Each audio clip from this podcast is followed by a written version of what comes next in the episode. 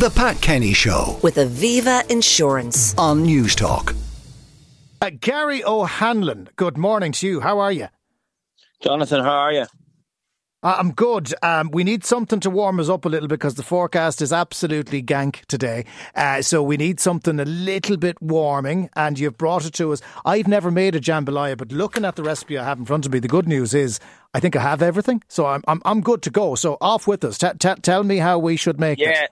That's that's the beauty of this. It, it it sounds a whole lot fancier than what it actually is, Jonathan. You know, like so it's it's basically a little one pot wonder, you know, and um, one breast of chicken. You probably like the recipe that I've given here will probably do, you know, two adults and two kids. Like, or you can throw in an extra chicken breast and it'll double up on the adults, you know. But one large chicken fillet, uh, diced up relatively small, and then about 100 grams or 150 grams of chorizo, just skinned and again diced up into sort of little lardons, little tiny diced pieces, and um, a stalk of celery, maybe a, a red, yellow, green pepper, maybe like one quarter of e- each of those, one small white onion.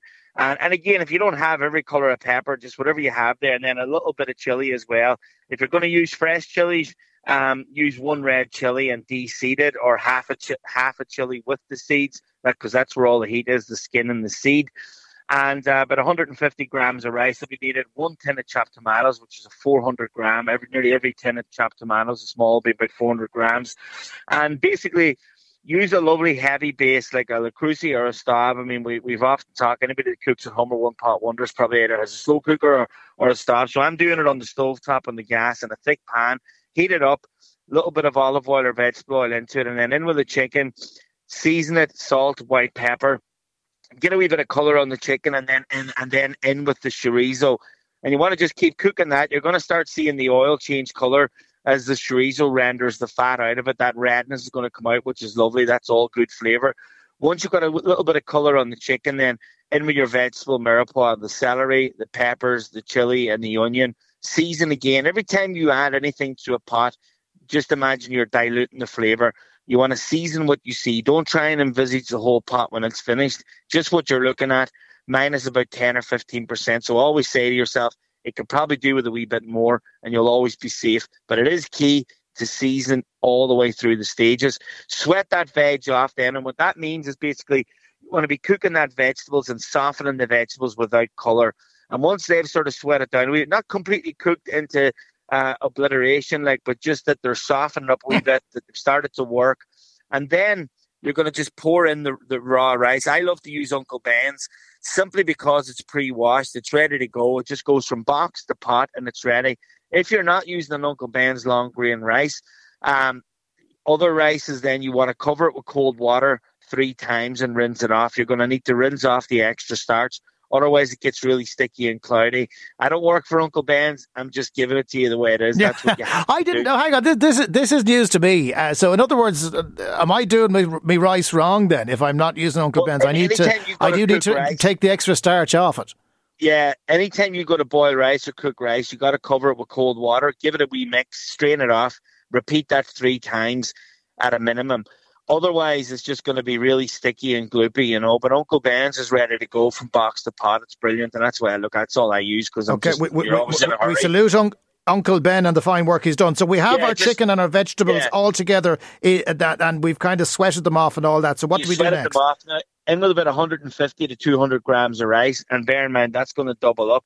So in in with that, and again a little bit of seasoning. In now with the 400 grams of chopped tomato. Also mix it all up. It's going to look like it's all coming together now, like one big slushy or whatever it be. And then you're going to just add in the water. Um, off the top of my head, now you have the rest there. We're probably looking about um, 300 300 mils. 400 mils of water uh, into that. And once that comes to a sim- uh, simmer, break in then one chicken stock cube or vegetable stock cube, but I prefer the chicken stock cube. Just another wee depth of flavor. Give it a wee mix. Turn the heat down to a little simmer, and you just let leave that be then for about 13 to 15 minutes, no more, no less, and it'll be cooked absolutely perfect. And all the rice and everything else will have absorbed your cooking liquor. And the beauty about rice is right is when you're cooking rice, if you don't have the cooking liquor perfect, rice will never be flavoursome. You can never really season rice after the fact. So the rice is going to take on the chicken, the chorizo, your it abs- yeah, well, it, it, it absorbs it all. That that's good, isn't it? it now, how important is it? How important is it, Gary, that you don't burn the arse off the chicken, um, as I'm wont to do because I'm terrified about cooking chicken? Uh, and you know, you, it's browned, but it doesn't have to be cooked the full way through before you add the water because it should it should cook oh, in no, that no, water, all, shouldn't all it? All you've done is colour the outside of it, Jonathan. You know, you've just got a little bit of a browning on it. That's why I say, like, you use a heavy base pot. I mean, I'm not. They, they can be expensive. Look, I've had one there. I've had it for about seventeen or eighteen years, and it looks like the day I bought it. If you treat it with care, I mean, I don't. I'm not sure if I hold my kids as carefully as I hold that pot when I put it in the It- press. he doesn't mean it, kids, if he's listening, but yeah, he loves his pot. yeah, but you know, like having a lovely heavy base pot. Number one, it's going to retain heat, but essentially, right, a good pot, you know, it doesn't burn over it quick. You know what I mean? Like, so it can you can get away with a wee bit more heat.